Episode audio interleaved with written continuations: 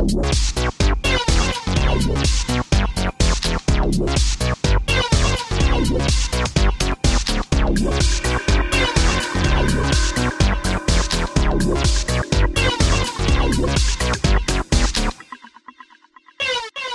and welcome to another episode of the Wide Teams Podcast, the podcast for geographically dispersed teams and remote workers, located on the web at wideteams.com and on Twitter at Wide Teams. This is episode 27. I am your host, Avdi Grimm. If you're a longtime listener, you know that I do a lot of talking to dispersed um, software development teams. Well, this episode is a bit of a departure from that. In this episode, I talked to Susan Tenby and Jessica Daly of TechSoup. TechSoup is a nonprofit organization which helps other nonprofits uh, get the technology they need to better accomplish their missions. And one of the projects of TechSoup is is something called uh, Nonprofit Commons, which um, which is a project for helping other nonprofits use the Second Life virtual world to um, to collaborate and to build community and to find other creative ways of accomplishing their mission in cyberspace. I ran across Nonprofit Commons on Twitter originally. I um, I saw an invitation to visit one of their meetings that they hold regularly in Second Life, and uh, I was kind of intrigued. So, um, you know, Second Life was something that I knew about, uh, but I'd never, I'd never actually um, played with it. So I, um, I downloaded the client and I signed up, and I went and attended this open to the public meeting held in Second Life and it was a fascinating experience. Um, you know, um, if you've never used it, it's I guess it's similar to to massively multiplayer RPGs like World of Warcraft. Uh, you control an avatar walking around in a, a 3D virtual world, and uh, all these other people are walking around there too, and you can you can stop and and uh, converse with them via chat. And um, I at this meeting there were I don't know dozens of other people uh, all sitting around and uh, watching the uh, the proceedings, and uh, I was able to strike up a conversation with someone who was who was virtually sitting next to me, and and uh, and as part of the meeting, there was actually a field trip scheduled.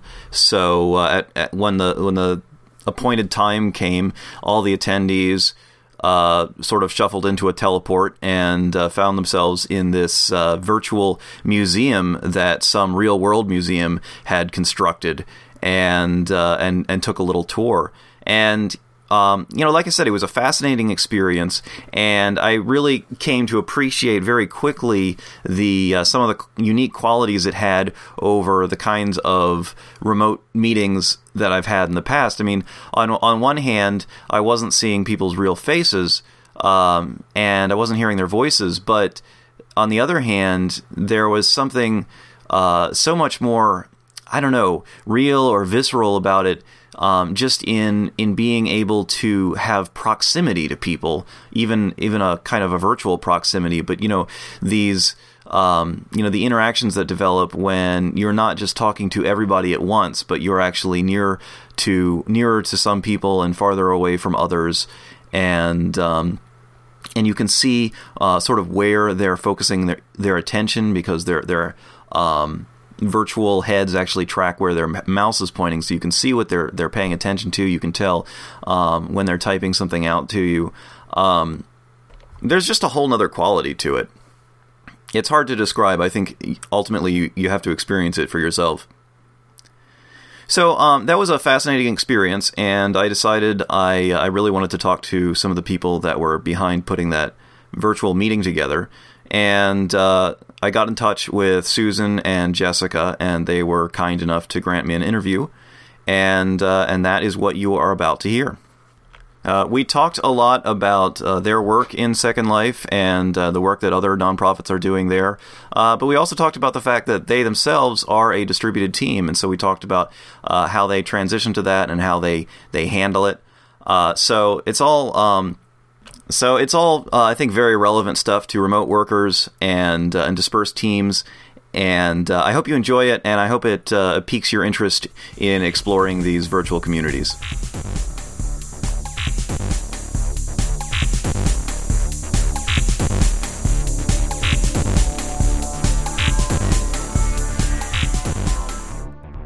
This is Avdi Grimm with WideTeams.com, and I'm talking today with Susan Tenby and Jessica Jessica Daly. Is that how you pronounce it?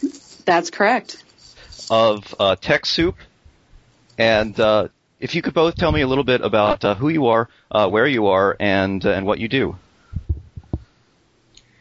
Okay, um, so I'm Susan Tenby, and um, I I'm sitting in San Francisco. I work for TechSoup, which is a nonprofit technology agency. Uh, we offer software and community and articles to nonprofits. Um, I work as the online community director of that organization, and uh, I run a distributed team one of the programs in our team is a Second Life program. I went into Second Life and um, discovered that there was no central repository or directory of nonprofits, so I decided that I would help build that community. Uh, the Second Life community is called the Nonprofit Commons, and that ended up becoming a really great uh, tool to get volunteers and eventually to recruit a team. So uh, my my distributed team evolved out of that program. And uh, we are TechSoup is an organization based in San Francisco with many um, offices around the world. We, we all have multiple distributed teams across the organization. And I'm Jessica Daly. I'm the project manager for Susan's team. And right now I'm sitting in Seattle. So I am one of those uh, remote workers. and, and tell me before we go on a little bit about the, the background and the mission of TechSoup. Okay, uh, so TechSoup, as I mentioned, was a um, technology organization for nonprofits. We are ourselves a nonprofit, and uh, the organization was started 20 years ago under the name CompuMentor, and based in San Francisco, where we were connecting volunteers with nonprofits to get their tech problems solved. The organization has grown. Um, I came on board to launch TechSoup. It was called CompuMentor, as I mentioned, and I came on board over 10 years ago to launch the site.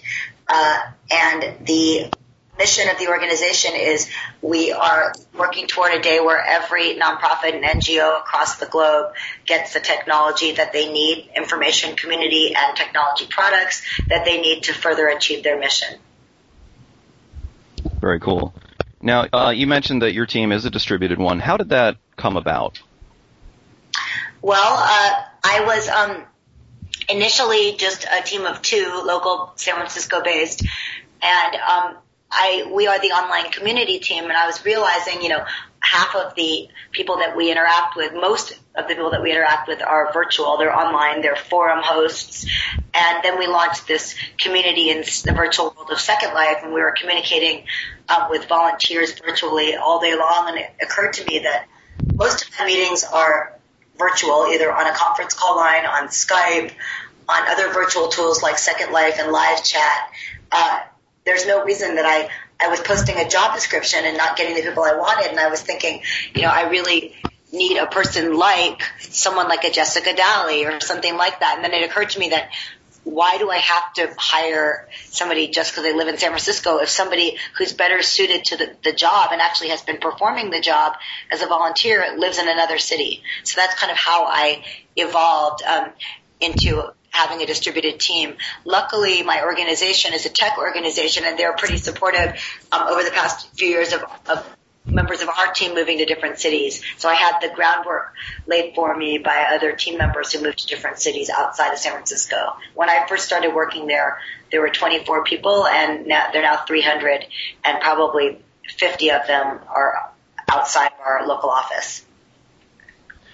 And how has that transition been? I mean, was the was the technology there for you? I mean, were there were there um, were there barriers to get over, or was it a pretty easy transition to make into a, a more distributed team?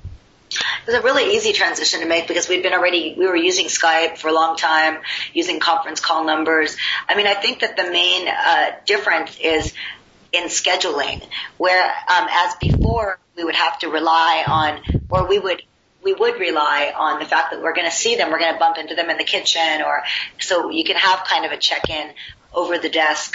Now we actually have to schedule those, which means that I've had to make some adjustments for myself and require more of a um, like I have to require that the team during working hours is on Skype at all times, and that's so that I can do the virtual equivalent of popping by their desk to ask them a question. They need to be accessible. If they get the privilege of working from home in their pajamas, the trade-off is that they have to be accessible online. Mm-hmm. So um, the way that I've kind of mitigated, like right now, one of our team members is working from Paris for the month, which is a great privilege for her.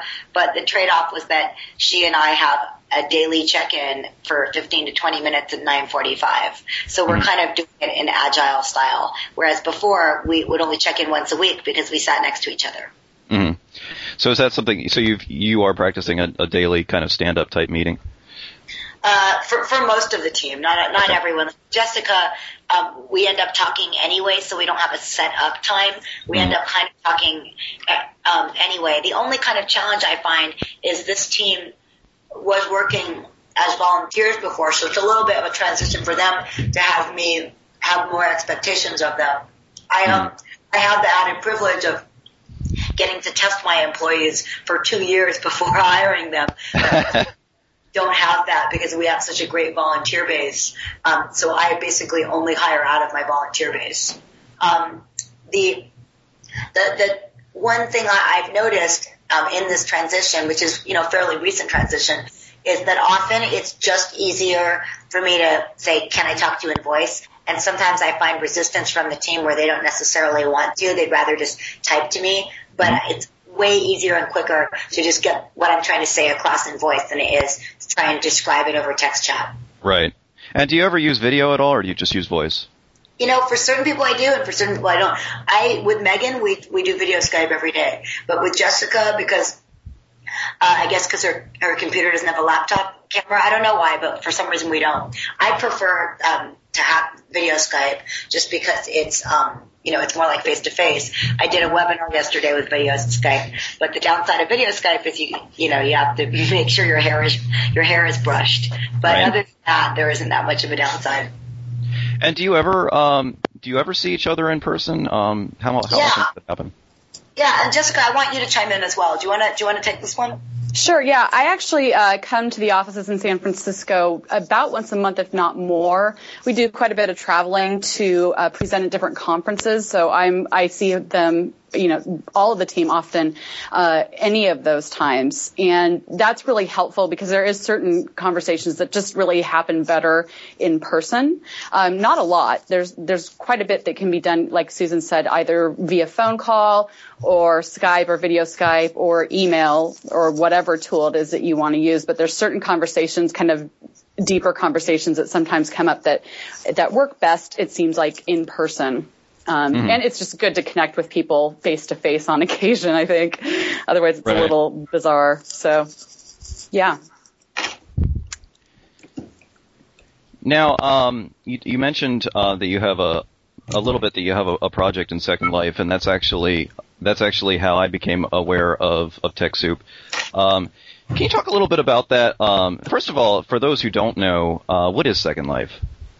Uh, Second Life is an online 3D virtual world uh, where all of the content is created by the inhabitants. Uh, they have several million members, but the concurrency rate is about uh, 55,000, I believe, is the current number. So 55,000 people online at once. It is a very like any kind of massive multiplayer online role playing game or online world. It has a variety of different types of people involved. But what we're doing is we're doing work in Second Life. We aren't playing a game. We aren't doing any role playing. We're actually a, a nonprofit community that I launched in Second Life. So that's what we're doing. And you can learn more about what we're doing specifically um, through our blog, nonprofitcommons.org. Mm-hmm. Um, and you can also, we're on YouTube at Nonprofit Commons. You can look at our video and take a peek at what we're doing. Well, if I could get you to talk uh, to actually um, give a little bit more about what you're doing in, in Second Life, um, because I mean, you know, what is what is the interest of, of nonprofits in Second Life, basically? Uh, what are nonprofits doing in Second Life? Yeah. Uh, nonprofits are um, using it like any other online social networking tool, like Facebook, like LinkedIn. They're they're finding connections with other organizations that may have a similar mission or they might have a similar geolocation. Uh, they're, they're, using it. We're basically having a, a general meetup of nonprofits um, every week we have kind of up to 90 avatars, but anywhere between 50 and 90 avatars showing up every week at 8:30 a.m. to talk about different things. Like, for example, um, American Cancer Society might come and talk about raising funds for the Relay for Life, or another organization might come and talk about um, the Tech Museum might come and talk about what they're doing in San Jose with the Tech Museum and um, how they won the um, the tech awards or something like that. Um, so we have different, as long as it pertains to nonprofits, uh, it's pretty open. But if you just kind of imagined the um, significance of the fact that this has been an ongoing open town hall networking meeting with a speaker and then some uh, introduction time where you say where you're from and what organization you're from with a live community blog, community tagging, uh, community images, and um, open networking time and open mic to share events with the rest of the community. This has been going on for four years, and we still have that many people showing up from around the world. Just imagine if you were trying to produce a meeting of 50 to 90 people every week, and you could do it for free from the comfort of your own desk. So they're really just using it as a networking tool. They're also writing it up um, in their grant work. So, for example, one of our um, tenants uh, is a NA and AA kind of um, recovery support organization called Preferred Family Healthcare. They um, were having virtual, kind of anonymous virtual support group meetings.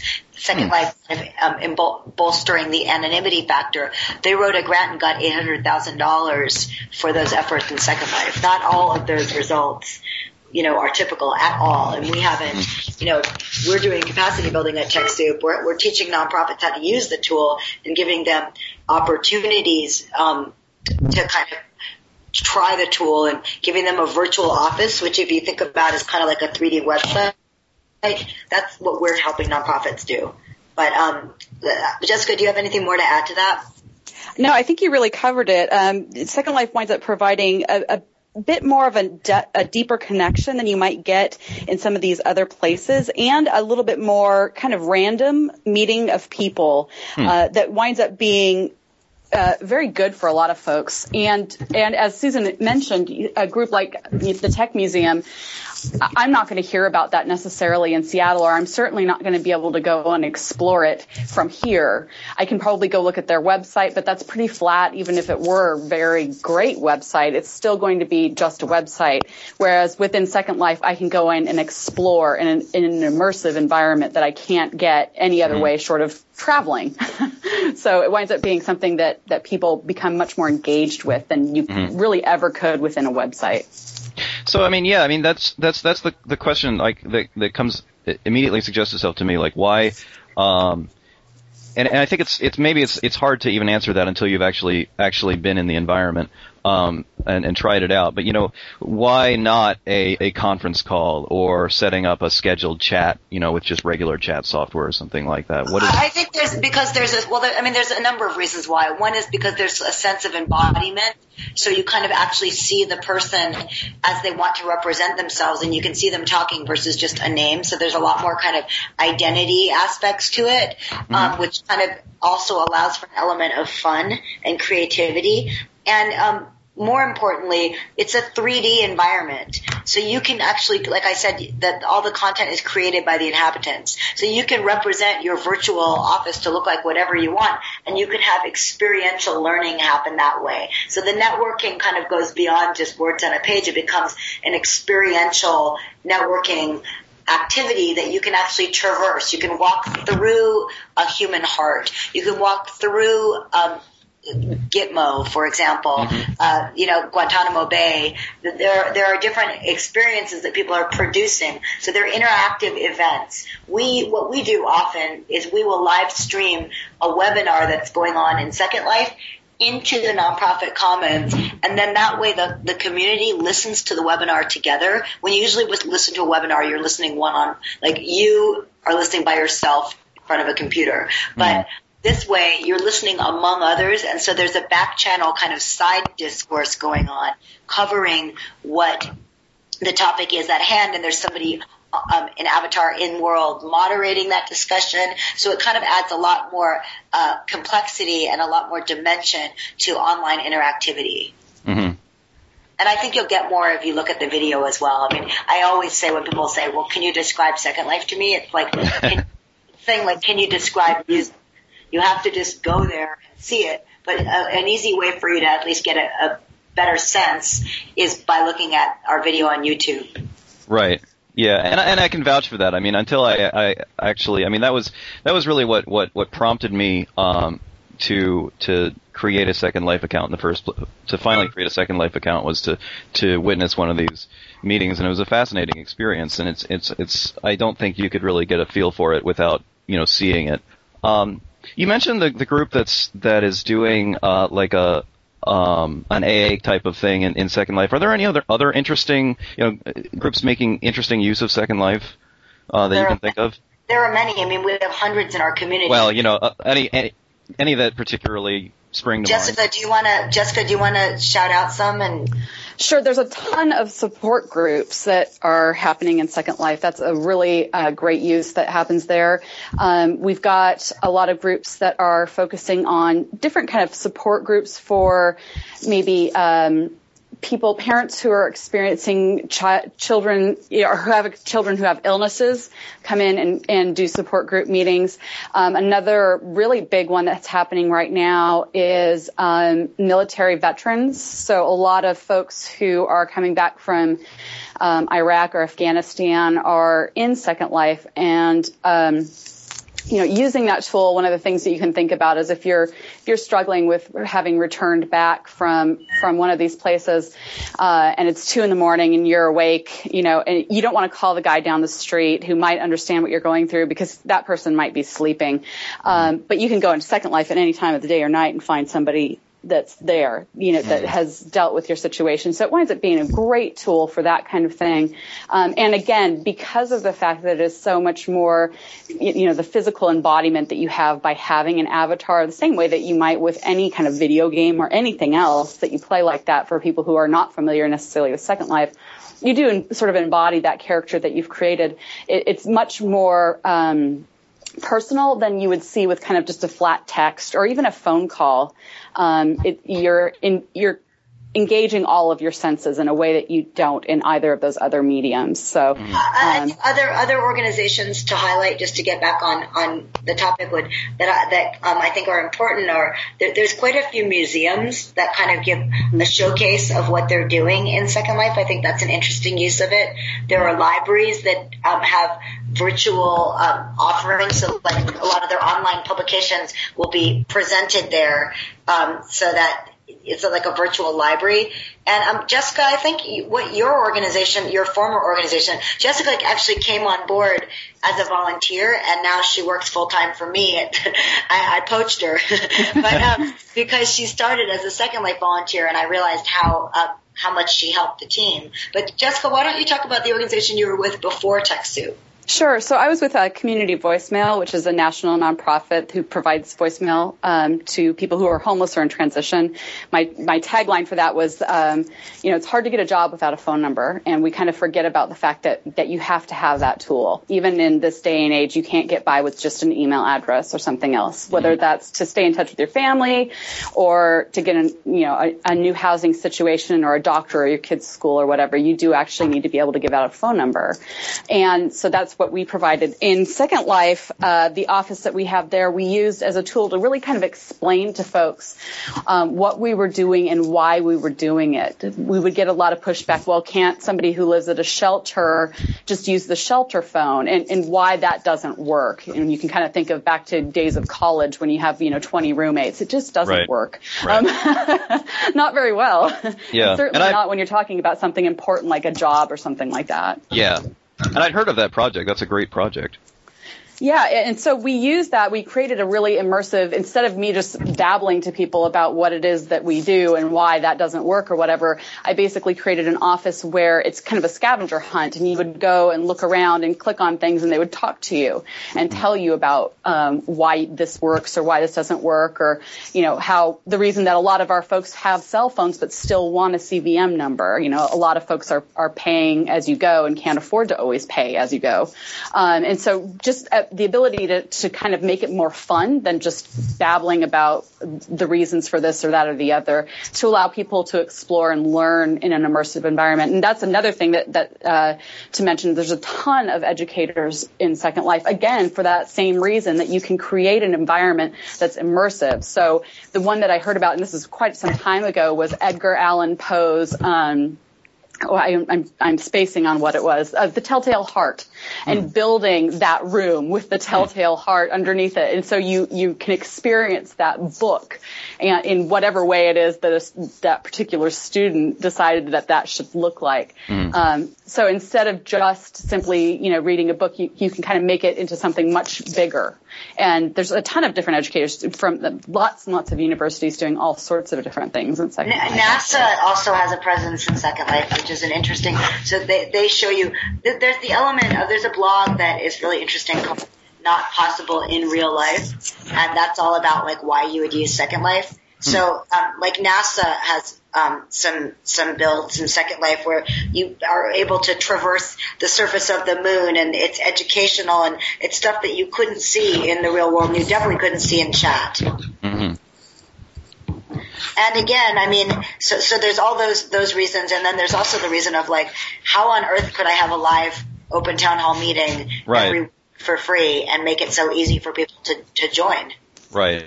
So that's that's that's like actually that brings up uh, one of my questions. I mean, is this for for a distributed organization, whether whether for profit or non-profit, is this something you'd recommend um, as a, as a tool to use um, for meetups and things like that? Yes, I mean, I, I think that we um we are able to extend in person the audience of in person using Second Life because now every single meetup that we have, we have because I, I run an online community meetup every month, and um, the team you know is part of it, like Jessica and Megan. But I've also been doing that for several years, and only recently I started um, thinking, wait, I could bring the Second Life audience because they are part of our community into this meetup easily if we just stream. So th- this Second Life tool allows you to live video and, and audio stream in both directions. So hmm. what that is called is mixed reality, sometimes called mm-hmm. blended reality. And so what that means is that the avatars in, in the virtual world can interact with the people in the real room and the screen being like a a virtual portal between the virtual world and the physical world. That's something that could never happen without this tool. There, another thing is that, for example, our staff meetings, our TechSoup um, larger staff meetings, we have people from around the world on uh, conference calls, you know, on a, on a like a Adobe Connect kind of thing. And what's so funny about it is that it never works. The audio is bad. Can't they can't really see everyone in the room. They can only see the speaker. We can see them, but it's it's really not very useful. Whereas I always say, if they were just in Second Life, it'd be so much easier. We'd all be sitting there. We'd all be talking. It'd be in voice. It would be so much easier. But mm-hmm. you know, everybody has this kind of fear of the unknown and the barrier of entry, and that's Oh, yeah. really what the the nonprofit commons project, the mission of that specific project is we're trying to lower the barrier of entry to, to use the virtual world so nonprofits can realize that it's a viable tool to enhance their communications, to increase their volunteer base, to network with others, and eventually to raise funds and better achieve their mission. hmm That's great. That's that's a that's a really cool goal. Um, we we talked a lot about um, Skype and about, uh, of course, about Second Life. Um, are there any other tools uh, that you find useful uh, uh working with a distributed team? Uh, I mean, Jessica, do you want to talk about um, about 5 p.m. Web? Yeah, we spent some time trying to find kind of the best solution, and I, I don't know if we found the best solution, but we found one that works for us mm-hmm. uh, currently uh, as far as project management. And so 5 p.m. Web is what we've done, something that's online. It's basically just a, a, a pretty basic project management tool, which is kind of what we were looking for. We didn't want something that was so in depth that it was you know more to manage it than it than what we were trying to actually manage, um, which can definitely happen with project management tools. Um, this one is pretty intuitive and allows us to keep everything online since we're not all on the same, you know, network. Uh, it works really great for us. I would say another, we've got a number of different tools. Another one that I, we use quite a bit is Evernote, um, it, which is a fantastic tool for kind of templates. You know, I've written this person this letter or, um, here's where all the different links are for this or that or the other. That's been a fantastic tool to use. I, I was actually turned on to that by Megan, our, our coworker, um, and absolutely love it. Use it constantly now. And again, because it's it's online, I, I'm not tied to a, a physical space, a physical computer, or um, or a Word document or whatever. Uh, the, the thing that makes it great, even more so than Google Docs, is the ability to tag it so that, you know, if it's a letter to this person, that you can kind of tag it with all the different things that would be appropriate to it to make you able to find it again, which is just absolutely fantastic. Mm-hmm. So, I mean, I, I think, you know, the, the tools that we, it's funny because our, I don't even think our staff realizes, you know, that we have a distributed team, um, which is why I kind of tweeted with that hashtag the day I, that you found me mm-hmm. was, um, I don't think that our staff realizes that there is a methodology behind it and that I have thought about the fact that we are a distributed team and I've thought about how to manage that and what the tools are that can best accommodate that and what the rules and regulations or the kind of systems that we need to apply would have to do, have to be to make it work and the kind of personalities that you have to have to make that thing work. And um, so I think the tools that we use in general are email, Skype, uh, Second Life, uh, Ready Talk conference call or, you know, another conference call, not uh, just because we get Ready Talk for free at TechSoup, but, um, and, uh, I think that that's pretty much it. We use the phone, I mean, obviously mm-hmm. as well, but mostly Skype. And, um, you have, it's about, you know, having to find the right kind of personalities that can do this kind of work. And what the, those kind of personalities are, are people that are not nine to fivers. This is not, never will working with me in a distributed gig be a nine to five job. Mm-hmm. It's not ever, we're never going to be like, okay, it's five, don't contact me. Mm-hmm. I, the team has to know that with the privilege of being able to work from home comes the expectation that there might be emails coming in, you know, in the middle of the night, or there might be, um, you know, a Skype call on a weekend, or you know, because it's that it's that kind of work. It's an always on kind of job, and community shifts and is messy, and it doesn't turn off. Mm-hmm. So you know, there are things that come up. So you have to pick the right kind of personality that likes that kind, has the tolerance to multitask. Oh, also webinars, of course, are another thing we, we use, but has the tolerance to multitask and is interested and engaged by it. Mm-hmm. If you were to, to to talk to a um, a group that was thinking of, of building a distributed team, uh, is there any advice you would have for them?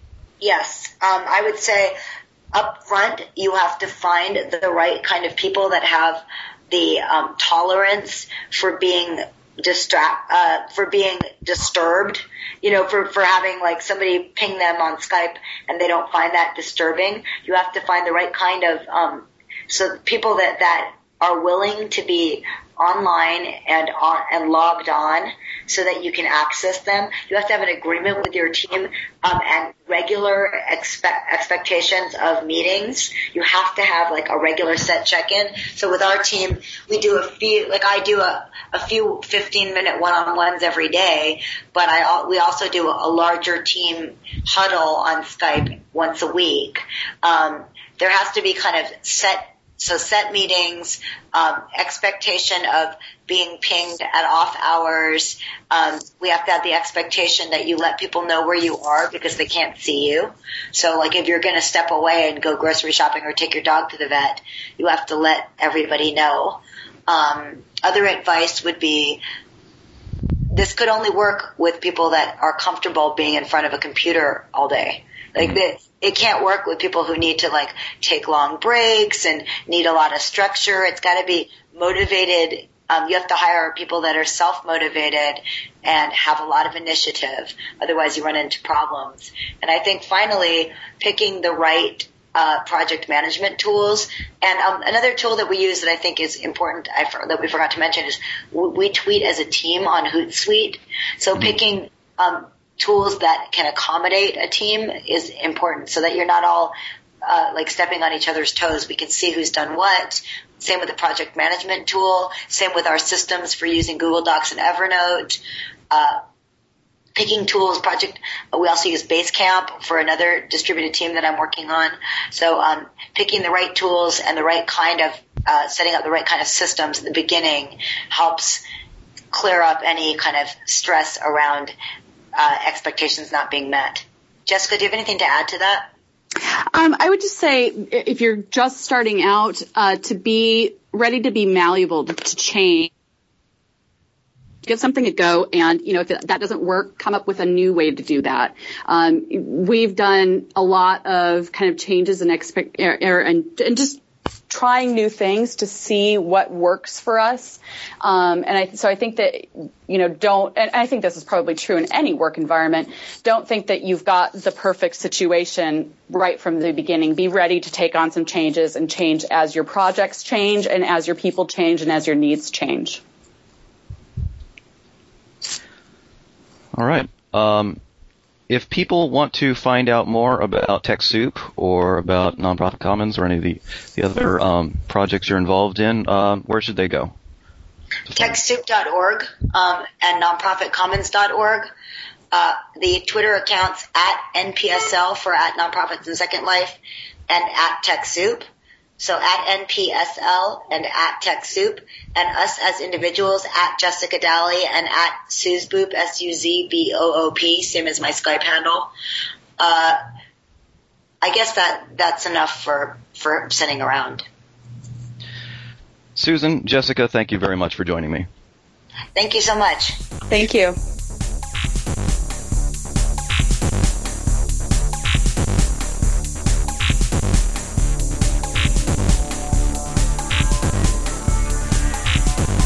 Thanks for listening to the Wide Teams podcast. Please visit us on the web at wideteams.com to leave feedback and enjoy more articles, screencasts, and conversations about dispersed teams. The Wide Teams podcast is a service of Shiprise LLC and is released under a Creative Commons Attribution Non-Commercial Share-alike license. Our music is by Giles Bouquet. Until next time, this is Avdi Grimm signing off.